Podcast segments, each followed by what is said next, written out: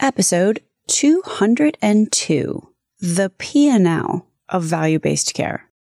Today I speak with Fraser Bunton, President, Value-Based Services over at Evolent Health.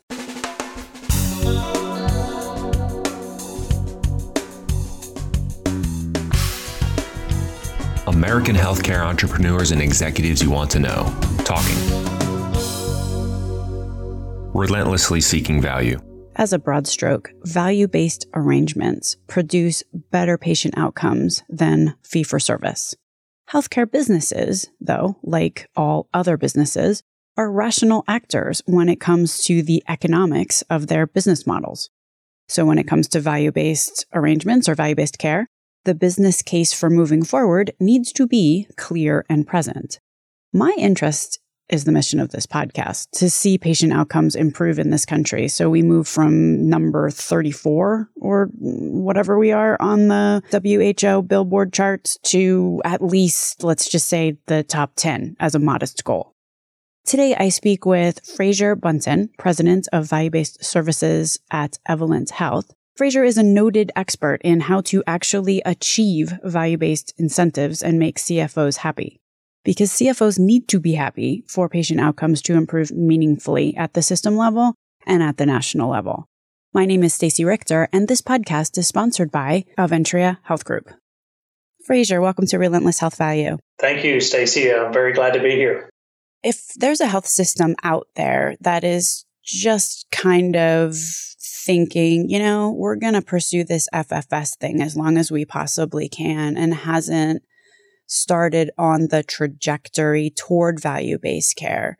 Is that going to be a strategy that will work well in the short term, but not in the long term, or maybe not in either case? What we're seeing that's probably risky around that strategy is affiliation with independent physicians. And independent physicians for health systems have always been the, the competitive area between health systems from a volume standpoint. And so if, if you're not in the value based care world, if you're only focusing on fee for service, those independent physicians are being courted by someone, some health system, and, and every market is thinking, you know, I can't buy these independent physicians or IPAs.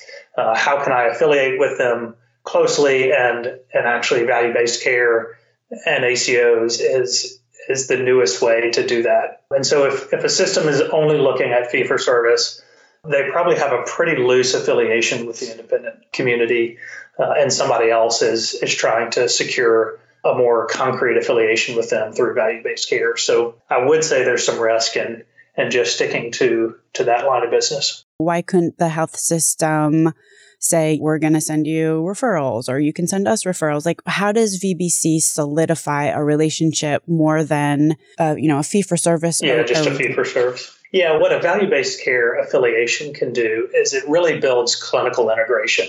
And so it's less around a financial point of integration as it is a clinical integration. So when you have value based care, you have you're linking technology systems between independent physicians and health system you're linking care coordination or care management between health system and, and independent physicians. You've got reporting and clinical programs and the level of connectivity is just much much deeper. There is more points of integration from a patient standpoint and from a physician workflow standpoint.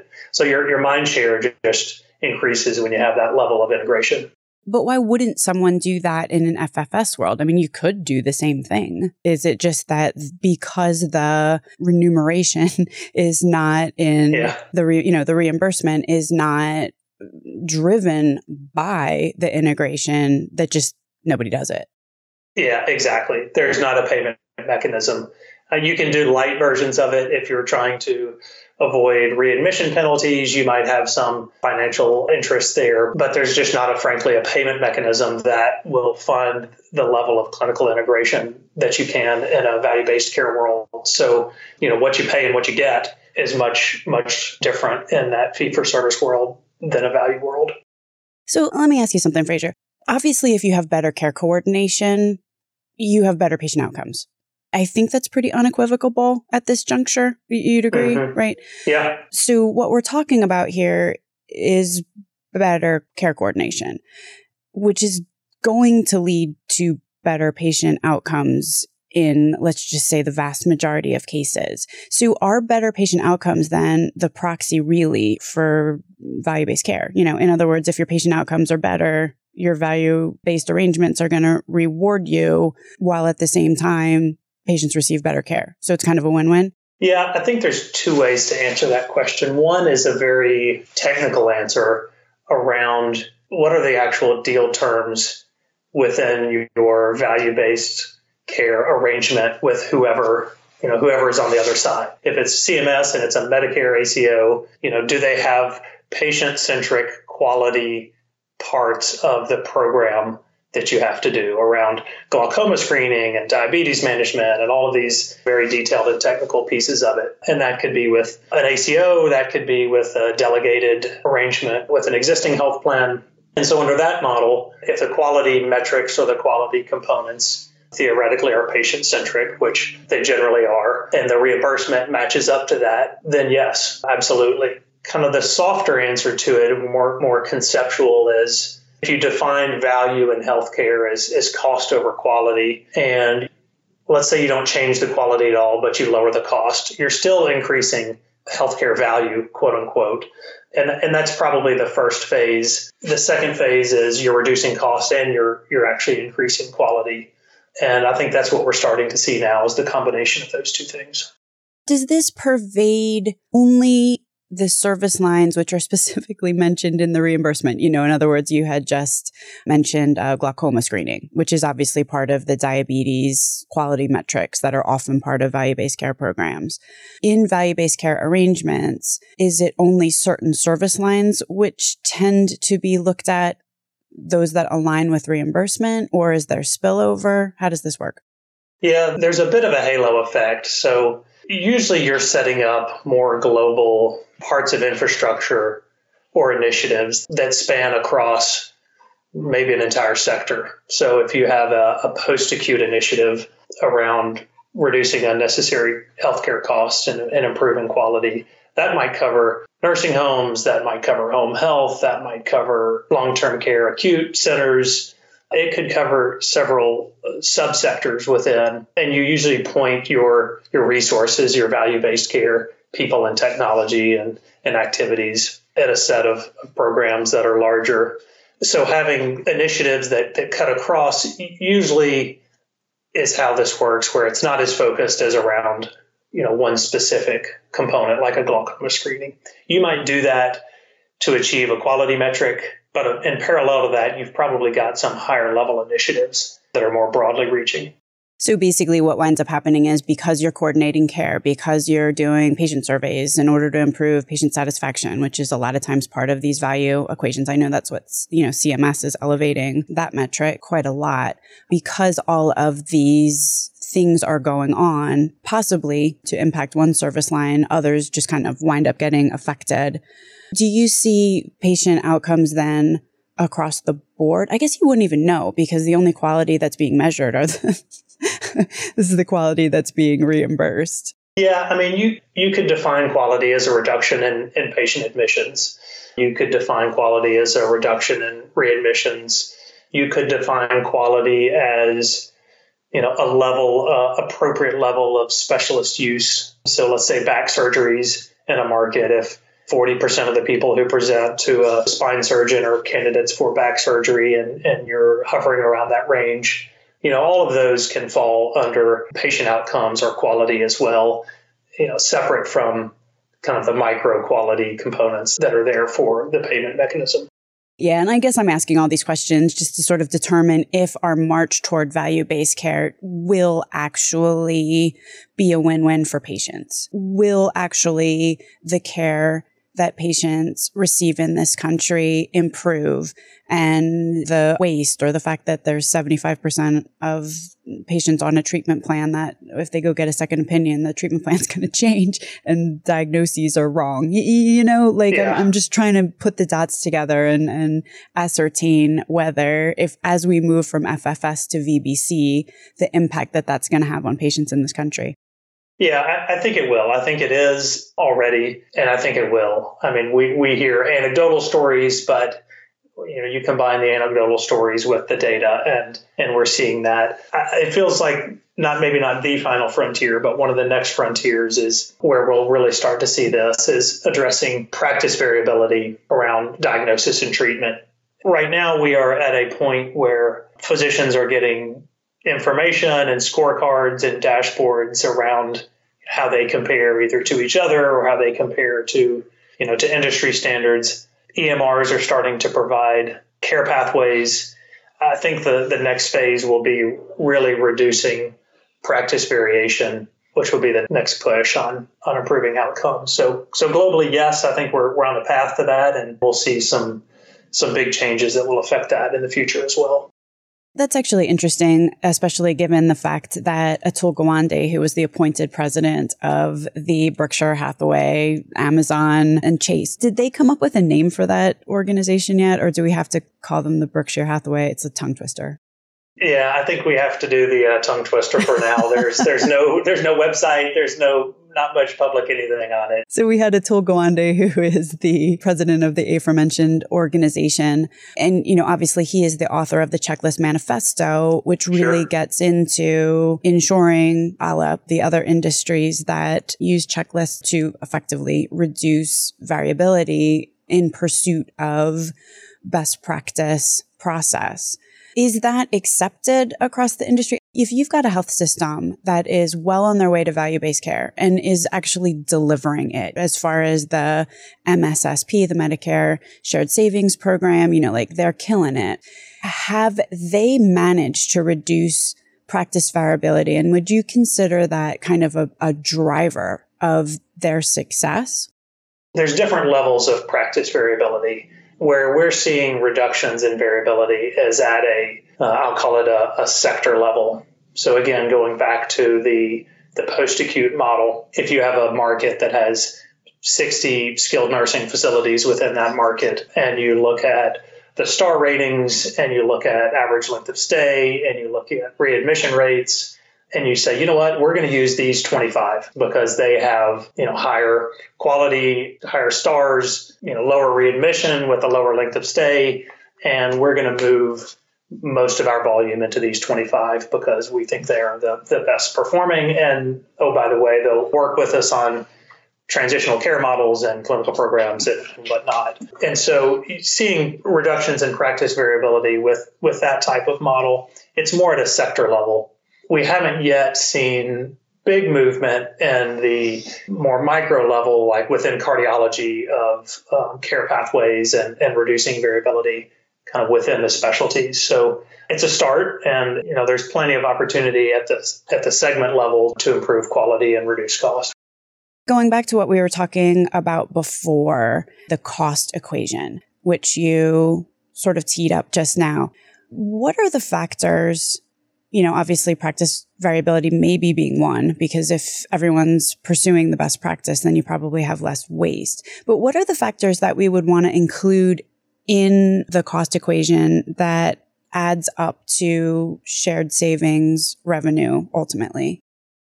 Yeah, so when you think about the shared savings and the cost side, what we're really talking about is setting up a, a business unit. And that business unit within a health system or a physician group, whoever says, you know, we want to go down the path of value based care and, and setting up a business unit to execute on that strategy and not doing that off of the side of the desk of fee for service people. So, setting up a business unit that has dedicated resources, tools, processes, you know, workspace, everything and then you think about what is the financial goal of this group? What is their charge? Um, what is their mission? What is their P&L? And the, the revenues and the cost associated with that. So as you were alluding to, the, the revenue side, you know, depending upon the, the opportunity or the program or the line of business, if it's a Medicare ACO, it's shared savings.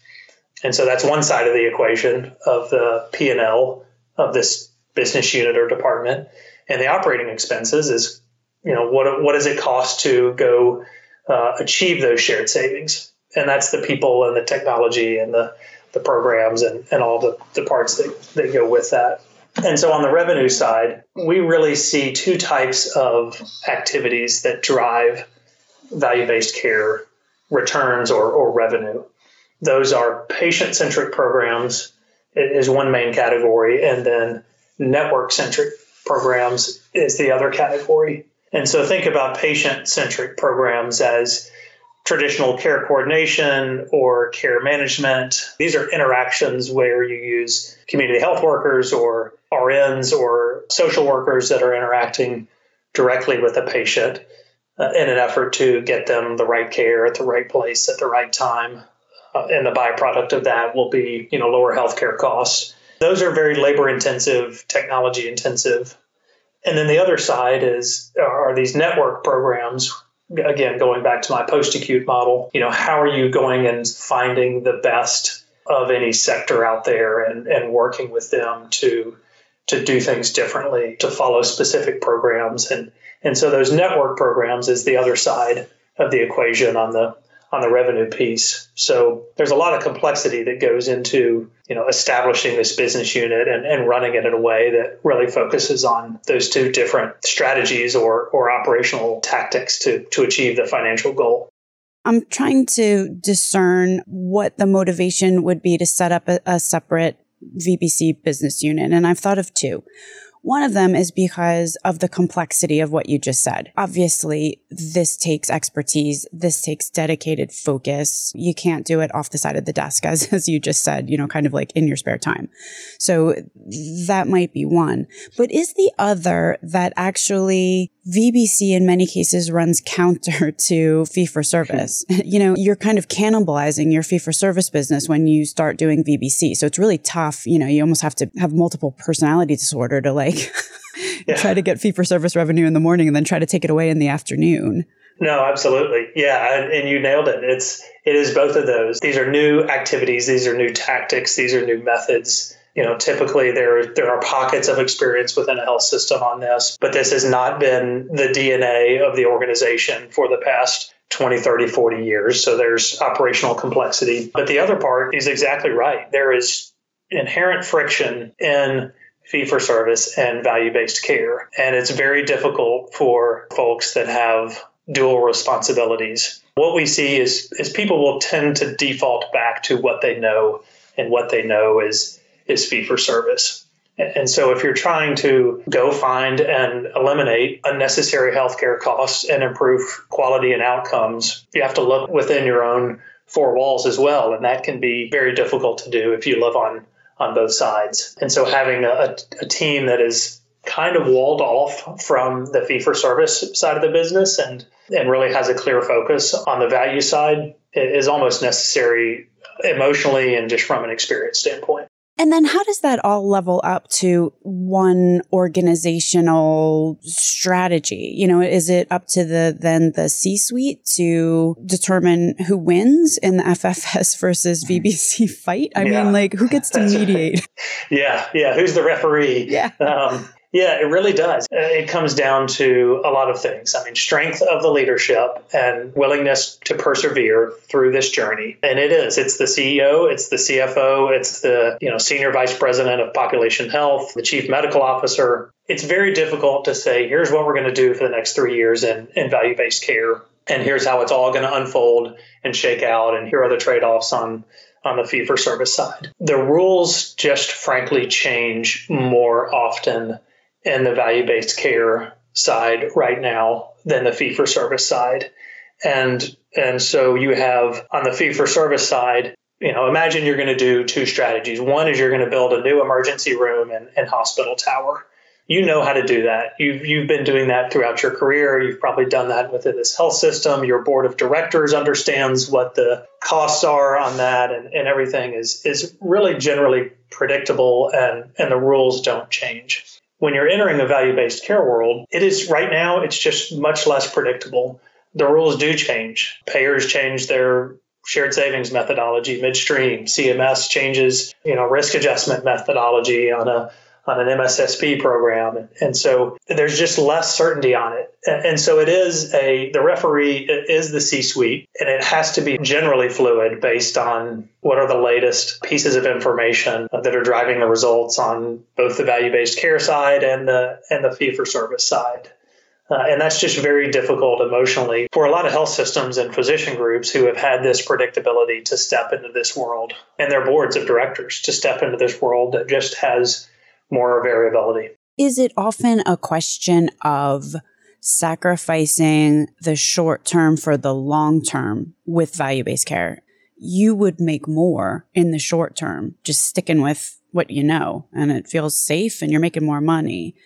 But you might be setting yourself up for a cliff. Yeah, it is. That's that's exactly what it is. And and so when I mentioned that it needs to be fluid, you obviously can't take the health system financially into the ditch and go all in too quickly, but you also can't wait and be left out and you know and have all of the relationships lined up and secured. It is a bit of a cannibalization from existing business with a bet on you know the same or higher returns on the value-based care side and and our chief medical officer was recently telling me the example of what what he did with his prior employer where they actually closed several hundred beds within the inpatient setting because they had reduced that much inpatient volume but their value contracts were were starting to deliver and they were making that back up. So it is a transformation of the business that is slowly reducing one side and slowly bringing up the other side and matching the pace of the the declining on one side and the increasing on the other is is the hardest part to manage, you know, so you don't have some sort of bad years where you exactly. move yeah. too fast or, you know, maybe moved too slowly. And I hate to ask people to prognosticate, but that rarely stops me. What do you think the timeline is on this, where the majority of revenue will come from value based care versus FFS for the majority of institutions in this country? If you think about two two large payer blocks, one being CMS for Medicare and the other being states for Medicaid. That is where we're seeing the most activity, the most willingness to localize and, and delegate financial and medical risk, which represents a huge portion of, of the patient population, maybe a, a much lower portion of the patient profit. But those two arrangements, Medicare and Medicaid at a state level, just for financial reasons. So we are seeing increasing activity there. CMS continues to push their ACO programs you know, down to a path of a more progressive state. So those are continuing to happen. I still think we are probably years away from a tipping point where commercial payers really transform and, and localize and, and trust the health systems and the patient experience enough to to localize financial and medical risk and push the capabilities or delegate the capabilities out to the health systems. So we're we're moving, you know, but we are not yet uh, at the tipping point. So I think we're probably, um, frankly, three to five years before we see, you know, a large scale tipping point at scale although three to five years, I mean, value based care is not something that you can just snap your fingers. You know, like you need a, to ramp up. I mean, it's a, as you just were talking about, it's a giant culture shift. It's a system shift. It's whole new departments.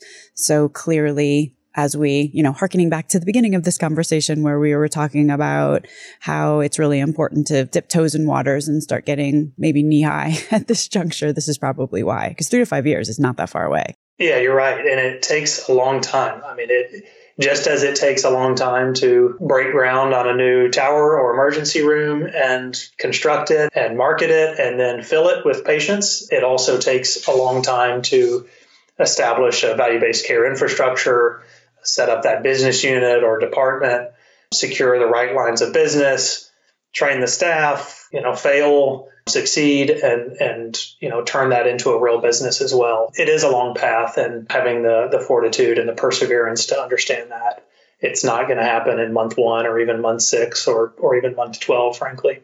You'd mentioned unnecessary costs a couple of times. Are there any instances where removing unnecessary costs actually align FFS and VBC? Are some of the unnecessary costs that people are focusing on administrative i.e., even in an FFS world, you'd make more money if you streamline and get more efficient in how you're doing things. Or like there was an article in the Wall Street Journal recently about knee surgeries where Gundersen, I think, went and actually did a Frederick Taylor mm-hmm. and monitored it. Like they were running around yeah. with a stopwatch, checking how long it took everybody to do things and looking at all the materials that they were using and, and actually re-engineered the process and saved like five grand or I mean, it was something that's pretty substantial. Or do unnecessary costs refer to all of the MRIs that were needlessly ordered, which in an FFS world you'd get compensated for, you know, the procedures and diagnostic tests that have been the bulwark of many people's revenue streams for a long time that would necessarily go away in VBC? Or is it some combination of, you know, you win some, you lose some?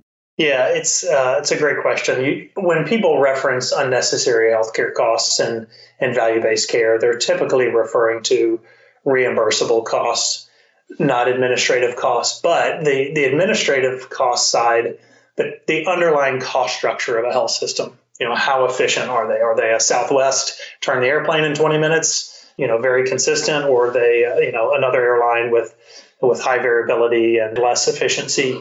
The underlying cost structure, administrative cost structure, will be more of an enabler, and that, that's how that's how a lot of systems are thinking about it. Is they may not be reimbursed for that under a shared savings arrangement or under if they launch a health plan, but having an underlying cost structure that is competitive and allows them to, you know, to run uh, lean will be an enabler in, in a world during this transition period where you're potentially making less fee for service revenue combined with more of your patient mix is Medicare and Medicaid due to you know the aging of our country.